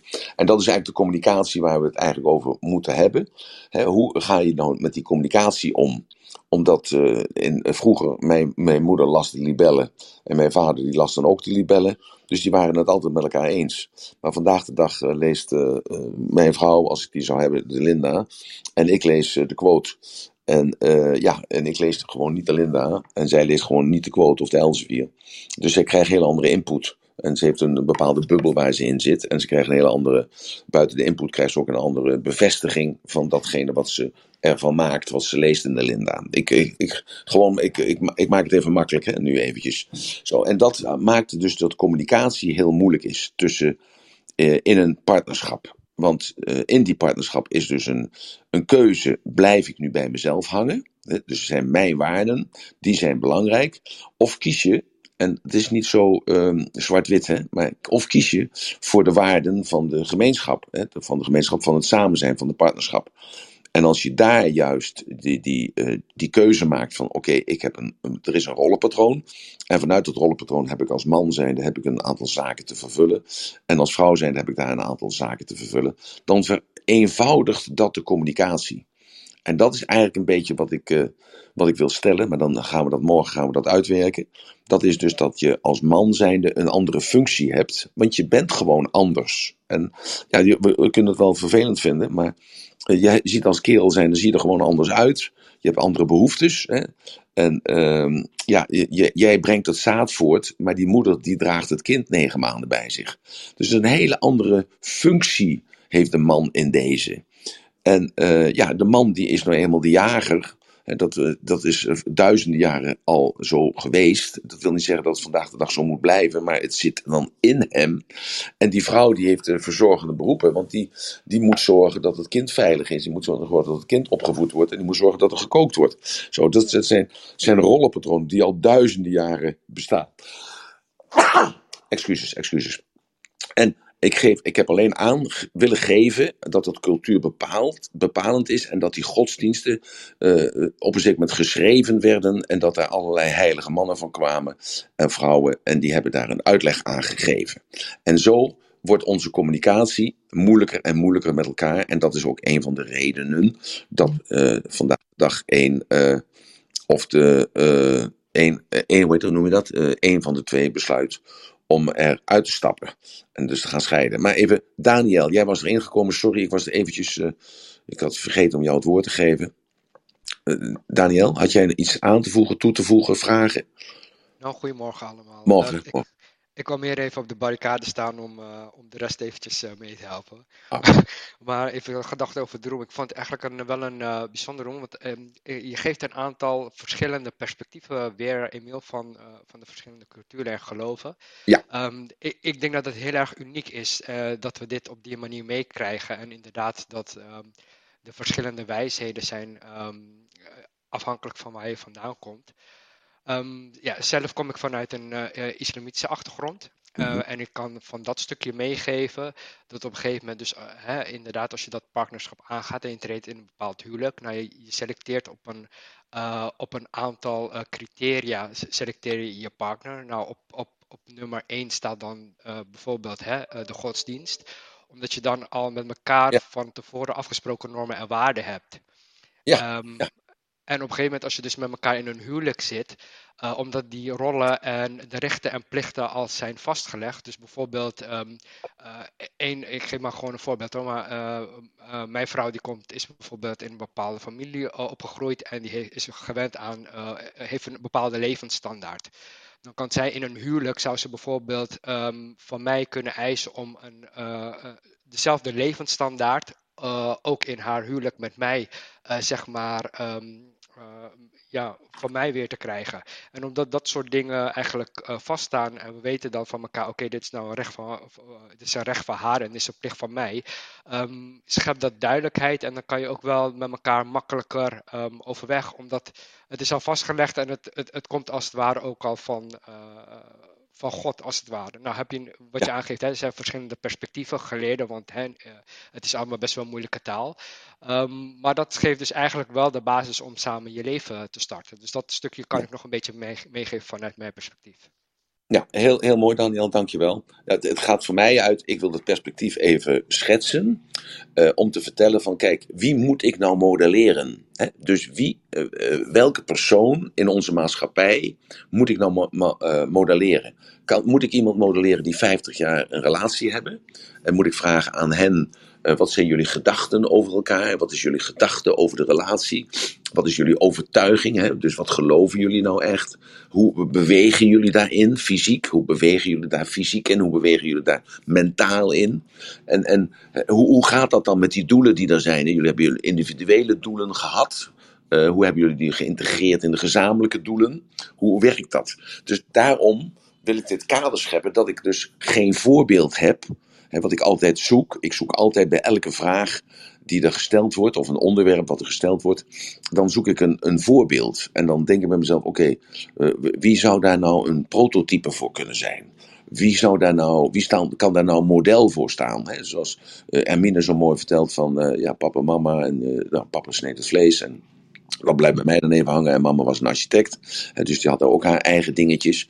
En, en zo, zij probeert dat veilige patroon te handhaven in deze tijd. Nou, en dat is eigenlijk bijna onmogelijk, omdat we dus in die transitofase zitten, dat we dus bezig zijn om te experimenteren met allerlei andere soort vormen van uh, gender. Uh, allerlei soorten vormen van, uh, niet alleen van gender, maar ook van samen zijn.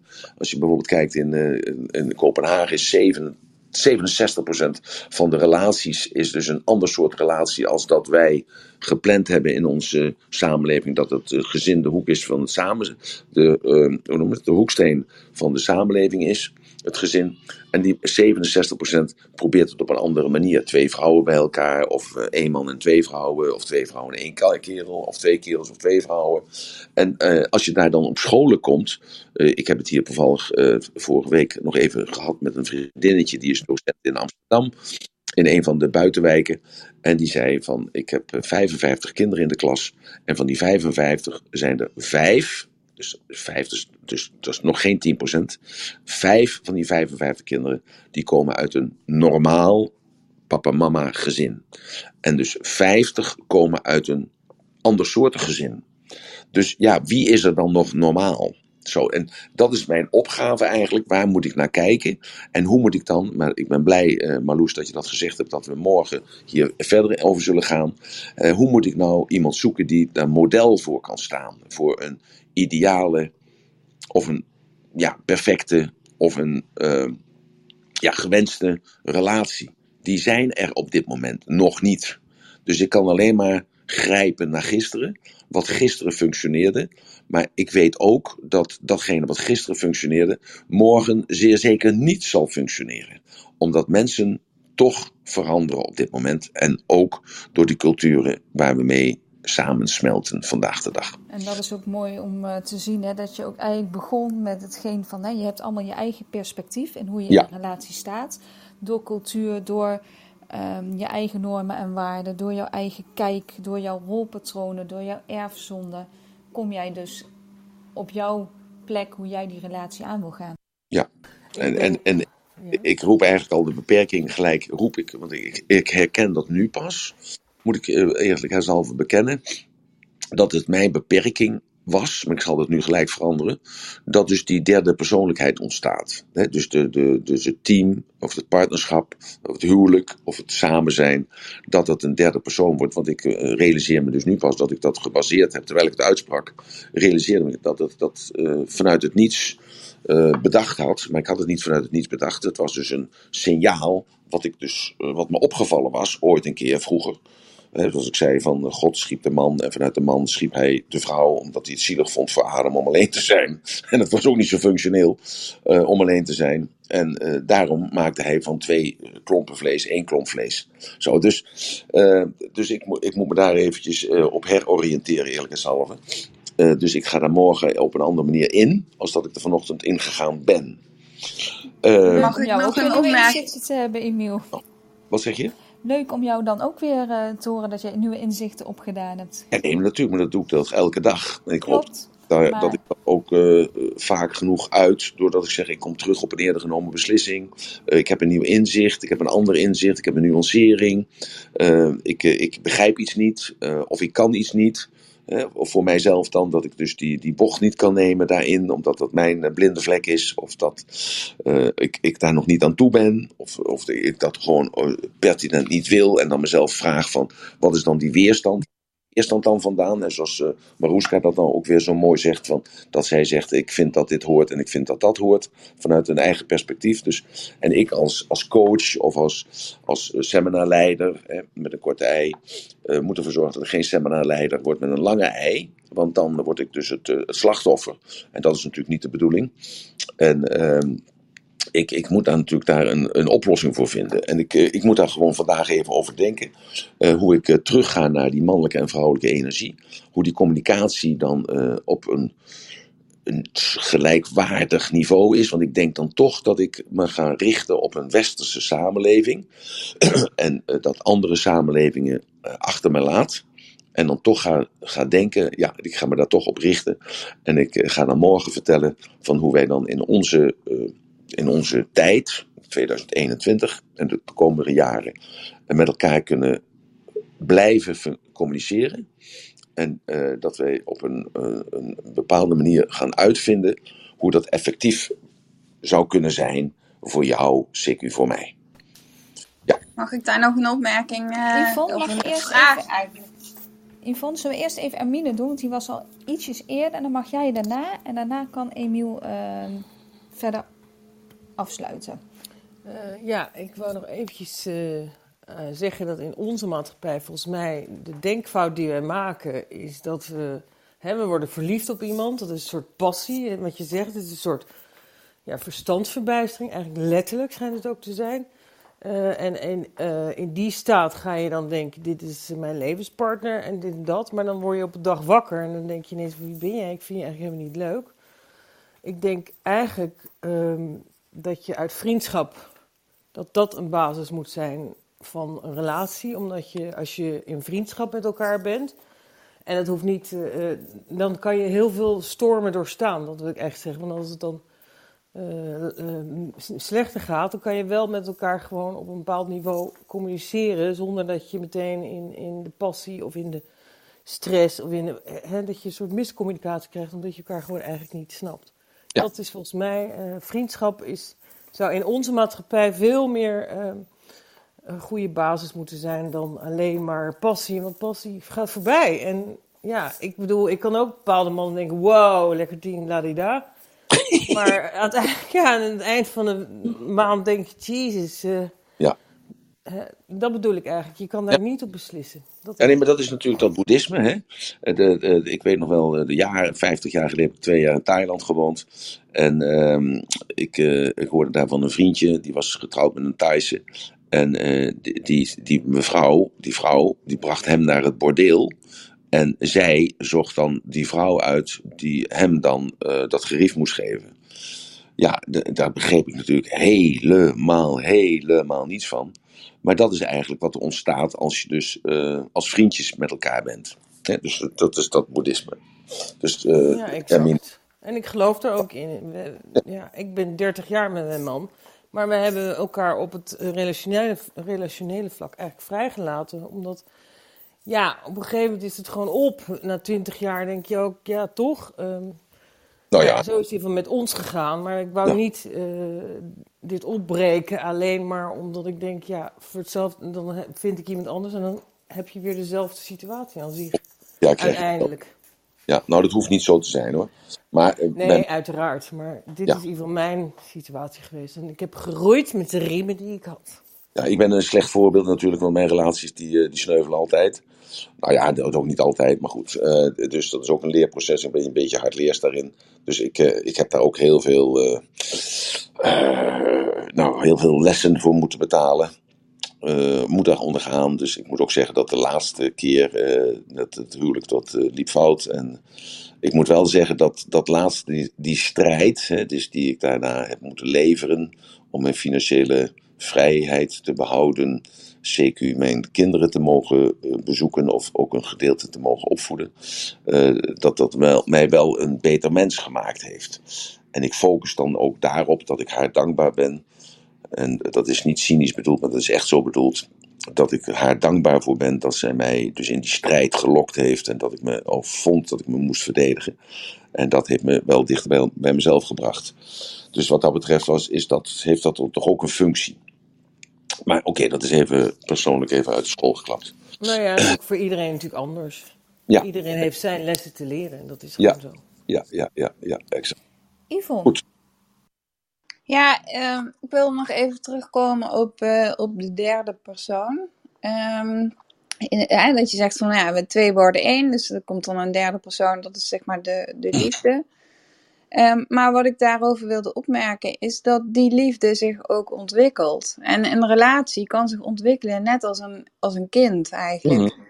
Zeker. En, eh, en, en daar, ik denk dat daar de uitdaging in zit. Plus inderdaad de erkenning dat eh, mannen en vrouwen verschillend zijn. Eh, ik denk dat dat een hele belangrijke is. En ik denk waar het eh, vaak misgaat nu in deze huidige maatschappij, is inderdaad dat we te veel op eh, genderneutraliteit eh, zitten. En door dat te benadrukken, gaat inderdaad de passie uit de relatie. Want ja, om het spannend te houden in de slaapkamer, moet je de verschillen tussen mannen en vrouwen juist eh, benadrukken. Dus ehm, ik denk dat dit een hele interessante is om daar eh, morgen inderdaad over door te praten. Maar ik ben het wel eh, met, even kijken, Marushka, maar ook met Arjan eens. Ehm, ja, dat het, het, het is gewoon heel belangrijk dat je het mannelijke en het vrouwelijke erkent. Alleen waar, wat ik me heel erg heb afgevraagd de laatste maanden, is dat eh, het mannelijke wordt gezien als ehm, eh, heel sterk natuurlijk. Hè? Dat beeld, wat veel vrouwen daarvan hebben. En eh, als je kijkt naar, naar feministen, hè, de hardcore feministen. ehm, die zeggen dat ze opkomen voor de rechten van de vrouw hè, in, het, in het arbeidsproces. Maar op, de andere, op een andere manier is eigenlijk wat ze doen, is ze kopiëren gedrag van mannen. En, ehm, ehm, en, en vrouwen die zich heel vrouwelijk gedragen. Hè? We hadden toen straks over deze Turkse vrouw. eh, eh, die eh, op een andere manier heeft geleerd om met mannen om te gaan. En daar wordt eigenlijk heel minachtend over gedaan. Dus we zijn in deze Nederlandse cultuur zijn we eigenlijk opgevoed van ja, je moet onafhankelijk zijn en je moet sterk zijn. Dus eigenlijk moet je je mannelijk gedragen. Maar ik denk ook dat wij vrouwen, als we onze vrouwelijkheid inzetten, dat we veel en veel sterker zijn dan dat we mannelijk gedrag kopiëren. Nou, en daar gaan we morgen over verder, Yvonne. Mooie toevoeging. Ja. Nou, Nou. super. En Ik, ik, eh, eh, wilde Emiel eventjes zeggen dat wij morgen de uitzending hebben om 9 uur. En dan gaan we het inderdaad hebben over de vrouwelijke en mannelijke energie. En morgenavond om half acht gaan we het hebben over body logics. En Mirjam, kun jij mij even de titel zeggen? Want die is me even ontschoten. Eh, ja, moment. Ehm, even kijken hoor. De, morgenavond bedoel je. Wat kan Body Logics voor jou betekenen? Dus echt eh, ja, een beetje concreet ook. En eh, mocht je nog vragen hebben, 11 september hebben we namelijk het eh, volgende event. Het is het laatste event van Body Logic. En vandaar dat we daar ook een aparte room over ge, ge, hoe noem je dat? Gepland, Gepland hebben. Dat, zocht, ja. dat woord zocht ik. Um, heb je nog vragen naar aanleiding van deze uitzending of wil je nog wat toevoegen? Dan zou je een mailtje kunnen sturen naar um, clubhouse.ratelband.com en alle informaties te vinden op www.ratelband.com over het event. En uh, dadelijk uh, wil ik jullie nog wat meer dingen vertellen over bepaalde kortingen en dergelijke. Maar nu het ratelbandje van Emiel. Ja, ik zit er echt gelijk over na te denken terwijl je dat vertelt. Dus morgenavond zien we elkaar dus, maar eerst morgenochtend even om 9 uur over dus de, de, die, over die mannelijke en vrouwelijke energie en hoe ik dat moet zien. En hoe we daarmee om moeten gaan. Uh, ik, ik moet even kijken wat voor modellen ik daarvoor in de kast heb staan. Uh, niet letterlijk, maar figuurlijk. Daar uh, moet ik even goed over nadenken. Dus ik, ik, zat nog even niet bij dat ratelbandje eigenlijk. En ehm, wat een ratelbandje is eigenlijk voor vandaag is we hebben het gehad over gelijkwaardigheid, we hebben het gehad over verschillen, we hebben het gehad over uh, communicatie, heel weinig nog, daar moeten we het eigenlijk morgen over hebben. Terwijl ik erover na zit te denken, denk ik bij mezelf, ja, waar moet ik nou een ratelbandje aan wijden? Een ratelbandje wijden aan jezelf, en dat is, heeft er eigenlijk toch een klein beetje mee te maken. Dus wees nou vandaag eens zo flexibel, en dan wil ik je aan je vragen om de eerste, de beste persoon die jij tegenkomt op straat, of op je werk, of in de, de supermarkt, of het maakt niet uit, die persoon die jou aankijkt en jij kijkt hem aan of haar aan, dat je je dan voorstelt aan die persoon. En dat je aan die persoon zegt: Ik ben Emiel, of ik ben Tanja, of ik ben Saskia, of ik ben Klaas, of ik ben Daniel. En ik ben hier om te boodschappen, of ik ben hier om ja, ik ben hier gewoon om wat leuks te kopen. Of ik, ik loop hier op straat omdat ik recreatief bezig wil zijn. En vraag dan eens aan die andere persoon waarom hij daarmee bezig is. En waarom hij of zij op deze plek is waar jij bent. Dat zou ik je eigenlijk als ratelbandje willen geven. Dus eigenlijk als het ware een soort opdracht. Om eens met een vreemde contact te maken. Waardoor je kunt zien en kunt gaan beleven dat als je contact maakt met die ander. Dat er een hele nieuwe wereld van referentiekaders open breekt voor jou. Omdat die persoon er heel anders in staat dan jij, op diezelfde plek, met jouw gedachten waarvan jij denkt, hij is hier voor dezelfde reden als ik. Nee, hij of zij is er andere reden voor. En ik bedenk dat eigenlijk vanuit dat pijltje, zoals we zijn begonnen, Marloes, dat jij tegen me zei, dat vliegtuigje. Terwijl ik dacht, hoezo vliegtuigje? Het is toch een pijltje?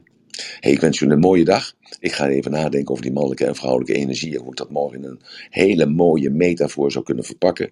Zodat we morgen uh, na negen uur, dus om tien uur of om half elf, als we hiermee klaar zijn, er op een hele andere manier mee om kunnen gaan. Zodat we weer een hele ander denkvermogen hebben. Om dus weer fris in de maatschappij, maar ook fris in de relatie die jij hebt met anderen te kunnen gaan staan en te kunnen communiceren.